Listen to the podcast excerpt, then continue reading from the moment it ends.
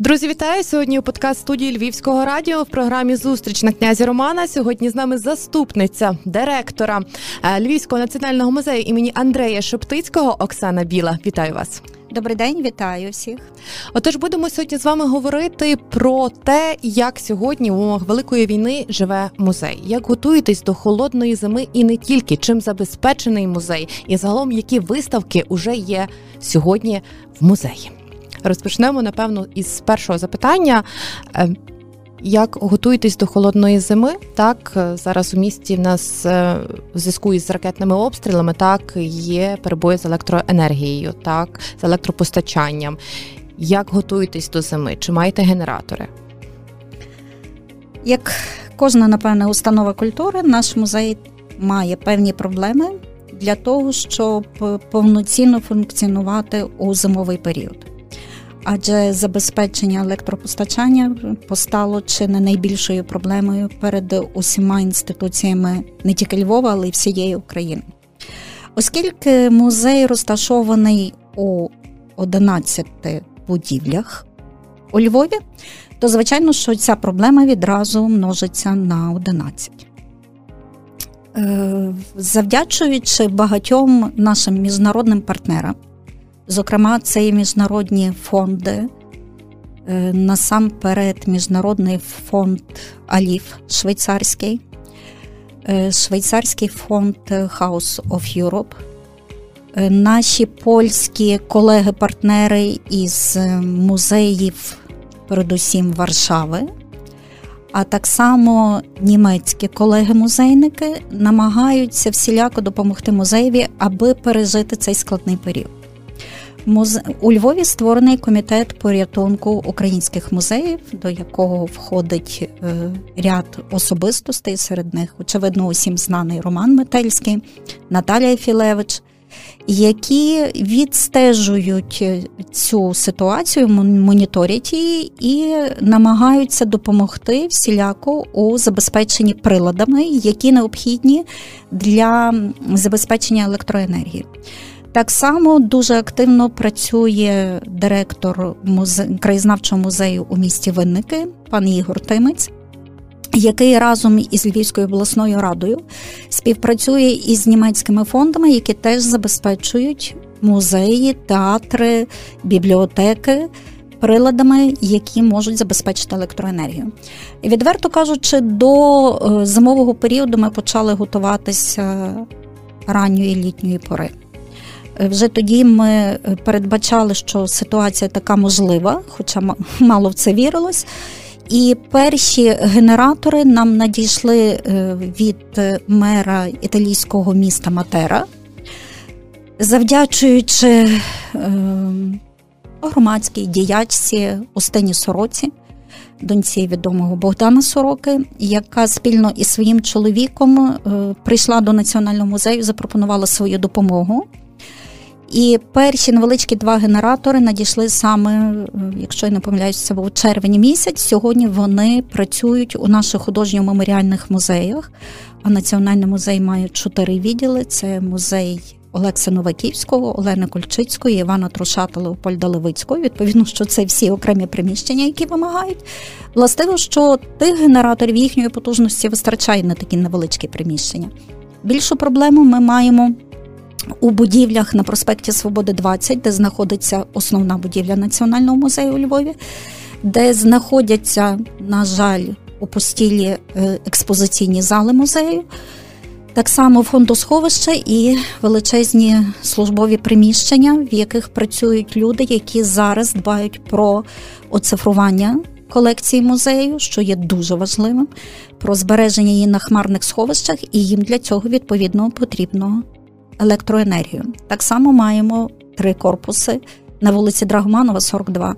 І відповідно, що е, потужностей генераторів наразі, які ми маємо, а найбільше ми маємо це 8 кілобайт, є, на жаль, замало.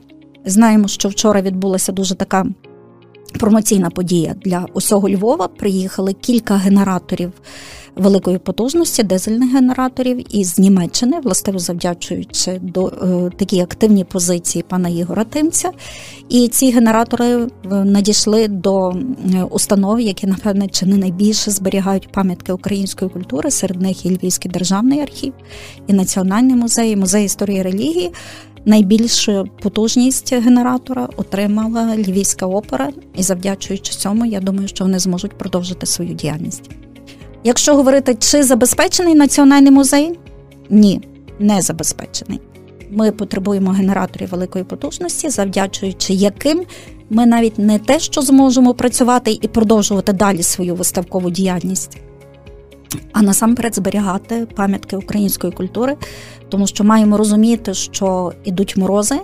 Відповідно, потрібно включати прилади зволоження, які будуть давати відповідну вологість для того, щоб правильно зберігати пам'ятки. Ну, якби розуміємо, приміщення досить великі, і вони також повинні бути е, обігріті. В приміщеннях є люди, навіть самі відвідувачі, які приходять до музею. Так вони також хочуть відчувати трішки тепла, вірно.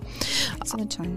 Чи допомагали е, релоковувати своїх колег з інших регіонів та колег-музейників? Якщо так, то саме з яких регіонів і хто ці люди, звідки вони і е, де сьогодні вони перебувають? Чи можливо у ваших фондосховищах е, сьогодні є їхні ем, з їхніх музеїв їхні картини роботи? Е, зрозуміло, що музейна спільнота, е, вона, хоча, можливо, не стіль активна у мирний час, але насправді вона дуже консолідована у військовий час. І, звичайно, що е, перші такі потреби, перші такі запити від музеїв Сходу Півдня почали надходити ще у 2014 році. Але щоб зрозуміти, як можуть бути переміщені збірки, то потрібно розуміти, що ні один музей, ні один директор, ні один співробітник не має жодного права і повноважень для того, щоб взяти частину колекції чи відібрати там найбільш вагомі твори і перевести їх, скажімо, в інший регіон.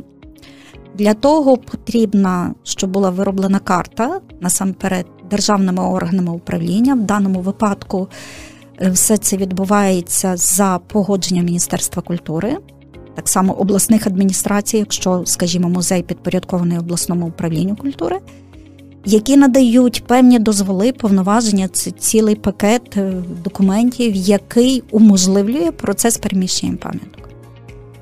Проте, чи приїхали якісь певні зібрання до Львова, очевидно, так приїхали, але це е, питання є закрите, воно е, не має права розповсюджуватись, надаватися власності, оскільки це є фактично утаємничена е, інформація. Але от з яких регіонів саме? Звідки? Ну, зрозуміло, що не було можливості їхати вже ані з Харкова, ані з Мелітополя, ані з Херсону, тому що це все відбувалося в лічені години. І порятунок, е, ну скажімо, це навіть не евакуація, а тимчасове переміщення творів із тих регіонів був неможливий. В умовах Великої війни музей працює. Сьогодні е, в музеї дійсно відбуваються виставки. Е, зокрема, мистецькі наративи знаємо зараз е, також відбувається виставка. Про що вона і для кого вона? Е, мистецькі наративи це виставка львівських педагогів, які проводять свою діяльність у Львівській національній академії мистецтв. Але разом з тим це доволі таке обмежене розуміння самого змісту, самих завдань цієї виставки. Адже Львівська мистецька школа має е, доволі таку довгу, тривалу традицію, доволі е, довгу історію.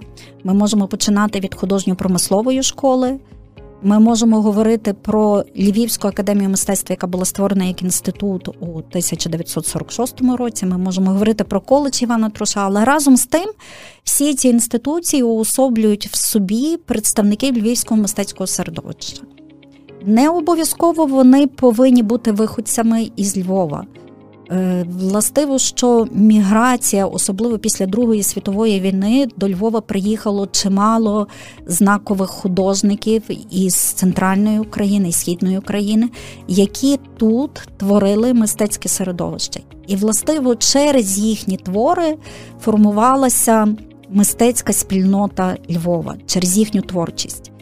І завдання цієї виставки було показати, як змінювалося мистецьке середовище упродовж кількох десятиліть. Властиво, що куратор цієї експозиції, професор Орест Доголубець, дуже влучно побудував експозицію і дав їй таке ідейне спрямування від традиції до зовсім таких новаторських пошуків, авангардних пошуків, які мали місце упродовж кількох десятиліть. Ми можемо познайомитися із реалістичними тенденціями, ми можемо познайомитися експресіонізмом, ми можемо познайомитися із зовсім новими віяннями в мистецтві, а саме це створене відділення актуальних практик у Львівській національній академії мистецтва, яке формує зовсім іншу мистецьку мову, яке формує зовсім інше мистецьке середовище, молоде покоління, які починають залучати е, цифрові практики для того, щоб висловити своє е, свій, своє мистецьке бачення і свій мистецький порив. І власне, що виставка розрахована не тільки для суто такого мистецького професійного середовища, вона спрямована і для великого кола пошановувачів українського мистецтва, які хочуть пізнати українські е, мистецькі течії, які мали місце на теренах Львова упродовж кількох десятиліть. Тому, звичайно, що виставка є настільки збірна, настільки широка, настільки цікава, настільки обдумлива, що вона е, бажає мати великого кола е, людей, які би мали приходити і пізнавати мистецтво власне через експонати, які представлені в залах нашого музею. Марія Примаченко. Е, Марія Примаченко це особлива, як ми кажемо, нота в історії нашого музею. Е, передусім, е, треба сказати, що наш музей припинив свою діяльність е, у з перших днів війни, і розпочали ми її відновили, уже забравши всі. Наші постійні експозиції відновили ми її у червні місяці, власне, виставкову діяльність. І впродовж двох місяців ми готували цей проект Марії Примаченко. Це вже був четвертий проект творів Марії Примаченко із різних колекцій. Ми так само експонували, починали із колекції е, музею декоративного мистецтва у Києві. Робили три виставки з приватних колекцій, і от властиво ця остання виставка, це знаєте, напевне, був е, порив музейника, музейної душі, бажання нарешті висловитися, показати щось ну надзвичайно колористичне, надзвичайно цікаве, надзвичайно емоційне, надзвичайно зрозуміле для всіх. І в цю виставку властиво була вкладена, напевне, уся наша така. Е, душа, все наше бажання нарешті висловитися і вийти з оцього вакууму, в який нас загнали е, військові події, які відбуваються в нашій країні. Виставка, яка діяла від кінця липня до фактично е, кінця жовтня мала надзвичайний розголос, напевне, не тільки у Львові, не тільки на теренах Західної України, а що було дуже приємно, на неї їхали дивитися кияни. А властиво, що колекція приватна, яку ми представляли, приїхала з Києва. Виявляється, що чимало киян. Не бачили творів Марії Примаченко у Києві. Вони там теж виставлялися, очевидно, не в такому форматі. Е, але отут ми можемо простежити, наскільки оцей вир мистецьких подій, який був у мирний час, напевне, просто розпорошував так увагу людей. Вони е, намагалися побачити все, вони намагалися ходити на різні події. Сам Сама пропозиція виставкових проєктів була дуже велика. І тут раптом оцей концентрат Марії Примаченко він став таким ковтком свіжого повітря. Тому що навіть е, ми відстежували очевидно, емоції людей, особливо внутрішньо переселених, які приходили на цей виставковий проект. Коли люди приходили, ну це ж по них навіть видно, що це є. е, люди, які приїхали до Львова, так вимушено переселені, вони приходили, ти бачиш в них на обличчі оцей такий сум. Певно, очевидно, весь час вони там думають про про, про своє. І коли вони виходили з тих залів, вони виходили і просто дякували за емоції, які вони отримували. Тобто е, сама Марія Примаченко вона просто е, відкривала якісь такі, знаєте, оті нотки довоєнні в душі кожної людини, давала якийсь такий от просто проблиск позитивних емоцій і віру в те, що буде все добре. Що було дуже для нас так само приємно, що неодноразово люди поверталися. Були такі, що впродовж тих трьох місяців до музею приходили і 5 і 6 разів. Ну і звичайно ж, давно музей і давно Львів не бачив таких черг до музею, які мали місце під час експонування виставки Марії Примаченко. Люди стояли по годині часу до каси у вихідні дні, аби потрапити. Тому можемо сказати, що е, виставкові проекти, які справді несуть таку позитивну емоцію, повинні мати місце, незважаючи ні на що, ні на які події у в е, експозиційних залах музею.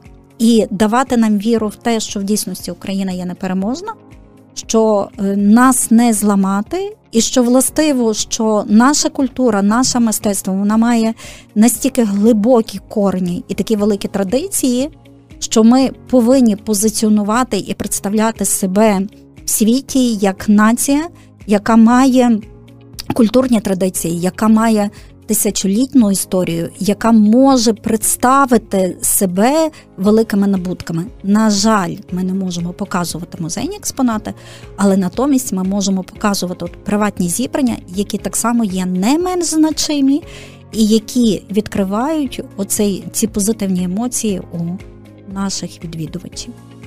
Музей імені Андрея Шептицького також робить багато і благодійних справ. Е, я знаю, що ви неодноразово купували та передавали дрони для різних громадських організацій. Вірно? Так. Розкажіть, кому, коли і і скільки вже за час е, повномасштабного вторгнення ви вже зуміли купити дронів і передати? Перша е, наша така справа це властиво був мерч, який був виготовлений для е, під час експонування виставки Марії Примаченко за мотивами її творів. І відразу ми собі постановили за мету, що всі вилучені кошти ми спрямуємо на потреби Збройних сил України. Е, співпрацюючи із львівським лицарем, саме зокрема із Андрієм Селюком, який порадив, що давайте все-таки будемо збирати на щось більш таке вагоме. Відверто кажучи, ми не вірили, що нам вдасться зібрати таку суму, тому що мерч був порівняно недорогий. Нам вдалося зібрати 100 тисяч, і спільно з львівським лицарем був куплений дрон. Ми його оздобили одним із творів Марії Примаченко Пегасо.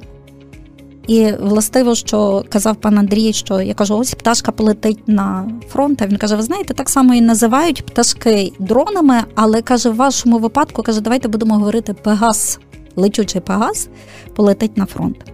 Отож, один дрон це був наш початок, який ми передали для потреб е, армії. Друга наша ініціатива це вже вона виникла не так давно. Е, колектив прийняв рішення, що одноденний заробіток ми передаємо знову ж таки на засоби на Збройні Сили України. Е, знову ж нам вдалося зібрати майже ж таку саму суму. Колектив у нас великий.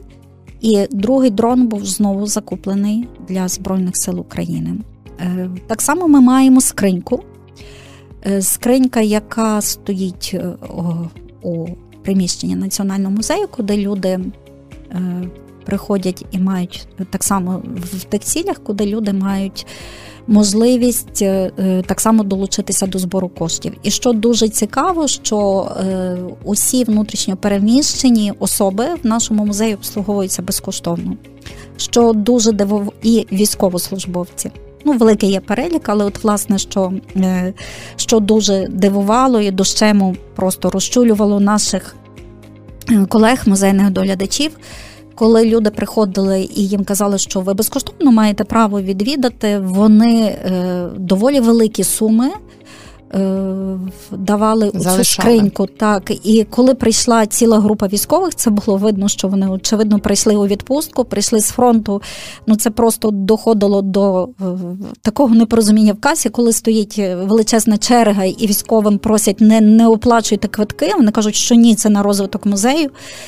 І тоді їм запропонували так само долучитися до збору коштів, і так само вони долучилися до цієї скриньки. Е, теж ми мали лекцію спільно із львівським блогером Леонідом Мартинчком, який читав лекцію про етнографічні особливості на теренах нашої України, і теж вилучені кошти теж підуть на е, потреби Збройних сил України. Окрім цього, ми маємо ще одну благодійну акцію. Е, нещодавно наш музей запустив nft е, колекцію. І властиво, що це так е, легко я тепер говорю. Нещодавно насправді тому передувала велика робота терміном у сім місяців. Е, працювала ціла група наших колег спільно із компанією Віарто. Е, це, знаєте, така до певної міри е, ну зовсім нова функція в житті українських музеїв, тому що до війни знаємо, що nft колекції були створені тільки за мотивами творів Катерини Білокур. Це загадуваний мною музей українського декоративного мистецтва та Національний художній музей України. А ми, власне, в перші дні війни познайомилися з паном Олексієм. Е, е, Гаврилюком, якщо я не помиляюся, директором компанії, і виникла така ідея, що а давайте спробуємо, а давайте зробимо. Е, як не дивно, туди війшло 26 наших творів. Це твори українських та західноєвропейських графіків. І е, репліки на ці твори це були створені цифрові копії. Уже е, фактично більшість із них це американських художників, тобто колекція сама складає 52 твори. І е, ще до її презентації, до старту цього проєкту, вже два твори було продані. І згідно того рішення яке ми прийняли для себе як музейники, ми вирішили, що е, частину вилучених коштів ми будемо передавати на відбудову зруйнованих музеїв України. І, зокрема, е, ви виокремили для себе наших колег із Чернігова, це художній музей імені Галагана. І властиво, що як тільки перші кошти будуть поступати вже на криптогаманець, який ми створили е, для поступлення творів із цієї колекції, то частину коштів ми будемо передавати на відбудову цього музею. Продовжуючи тему виставок у музеї, е, що готуєте нового, е, що очікуємо, що очікувати найближ... найближчим часом? Ну, Ми тішимося, що в нас багато проєктів. І передусім так само хочу відразу принагідно запросити 3 грудня на 15 годину ми відкриваємо виставку Григорія Сковороди, яка присвячена 300-літтю від дня народження. На превеликий жаль, цей ювілей, який мав святкуватися фактично вже на рівні ЮНЕСКО, е, ювілейні заходи, які мали пройти не тільки в Україні. Е, музей у Сковородинівці, який перебував у стадії реконструкції, де мала бути нова експозиція який розгромлений і якого не стало. Але, на жаль, всі практично твори збережені. Відповідно, на щастя, що, напевно. На, на щастя, збережені. І е, тут є е, один момент, що, очевидно, напевне, це стало. Е, оцей критичний стан розгромленого музею, напевне, став таким посилом для усіх музейників України щось зробити до цієї дати в себе. Е, передусім, е, ну, очевидно, ми би теж робили, навіть незважаючи е, на те, що ми не є музеєм, який збирав саме цей пласт культурного спадку, але невеличку колекцію ми маємо. Тобто з оригінальних творів ми би, звичайно, зробили були виставку сковороди, але не маємо права робити воєнний час. Наша співпраця із Харківською академією дизайну, яка вже має понад 10 років. Е, на цей раз увінчається виставкою плаката. плаката, який є як зображувальний, так і шрифтовий. Насправді це є е, знову ж таки виток енергії. Е, молодих людей, магістрів, які завершують цю академію під проводом відомого професора Володимира Лесняка, який є відомим е, майстром шрифта, і який фактично став е, автором ідеї, щоб створити такий цілий пласт, культурний пласт воєнний, уже присвячений сковороді. Направду, виставка вийде надзвичайною, настільки промовистий сам плакат, який уже наданий роботи, є захищені, що він напевне передбачає, щоб ця виставка мала життя в подальшому і мандрувала Європою. Але е, це лише такий, скажімо, художній контекст цієї виставки. Ми вирішили, що ми ж не можемо лише тим обмежитись. Нам треба розповісти про сковороду. Е, вдалося налагодити контакт із музейниками е, з музею Сковороди, які надали нам унікальні речі. Передусім, це створений мультиплікаційний анімаційний проект про сковороду для дітей. Ну, це, це щось неймовірне. Вони надали нам права, ми будемо це транслювати. Так само всі кадри і е, екскурсія як е, по музею Сковороди до часу реконструкції у мирний час. І ми вирішили, що підемо ще більшим шляхом. Е, у Львові є один із дослідників е, діяльності Григорія Сковороди, це кандидат філологічних наук, е, доцент нашого Львівського університету імені Івана Франка. Назар Федорак, який якраз в тому часі випустив свою вже третю книжку про сковороду. І презентація її відбудеться в нас в музеї. І властиво, що завдячуючи йому, ми змогли створити таку інфографіку яка розповідатиме про сковороду. Думаю, що це стане навіть для тих, хто знає добре постать сковороди, сковороди стане новим е, шляхом до пізнання цієї непересічної постаті в українській культурі. І е, наприкінці грудня, я думаю, вже ближче до нового року, ми так само будемо відкривати виставку Романа Сельського, відомого живописця європейського вже такого ранку, відомого не тільки в Україні, але далеко і за її межами, тому що в 23-му році ми би е, мали святкувати його 120-ліття. Виставка буде з приватних колекцій. Обійме усю хронологію творчості сельського і від таких е, унікальних і всіма шанованих творів 30-х років і до останнього періоду. Отож, я думаю, що е, виставка сельського це стане таким другим поштовхом е, і закликом львів'ян прийти до національного музею. І сподіваюся на те, що черги на виставку сельської, на виставку Сковороди так само будуть. Під музеєм, і люди будуть е, люб'язно приходити і дивитися. Обов'язково буду. Я вже бачу ці черги. Дев'ятий місяць протистояння, дев'ятий місяць боротьби за вільну незалежну Україну за наші землі. Дев'ятий місяць ми боремося за нашу культуру. І е, тішить те, що ми, українці, справді незламні, і е, ми бережемо. Себе як можемо, і бережемо нашу культуру також як можемо. До нас приїздять е, всесвітні митці, до нас приїздять люди з різних куточків світу, аби подивитись, як сьогодні живе Україна. А що зробить Національний музей після того, як дізнається, що Україна перемогла?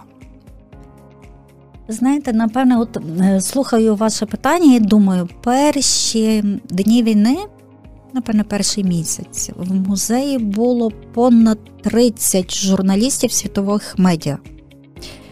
І коли інтерв'ю відбувалося в пустих залах, коли от вони стояли, так давали питання нам, ми давали відповіді, і вони. Це все відбувалося в пустих залах. І ти стояв і казав, отут був Богородчанський іконостас. Ви знаєте, це пам'ятка українського бароко, зламу 17-18 століття. От він був 12 на 11. Людина стоїть, дивиться на тебе і каже: так, це ж дійсності, мабуть, щось було величне. Я думаю, що як тільки завершиться війна, ми зараз працюємо над новим баченням постійної експозиції, що хочеться побачити музей оновлений. Музей, який зможе прийняти відвідувачів сталих, які ходили до нього роками, які звикли до постійних експозицій, але які прийдуть і побачать ці пам'ятки крізь призму нового бачення, крізь призму того, що ми пережили, де будуть введені нові. Аудіовізуальні матеріали, де буде інфографіка, яка буде розкривати оцю нашу довголітню історію, історію мистецтва, історію української культури, але вже через призму того, що ми пережили. Я більш ніж переконана, що нам вдасться це зробити.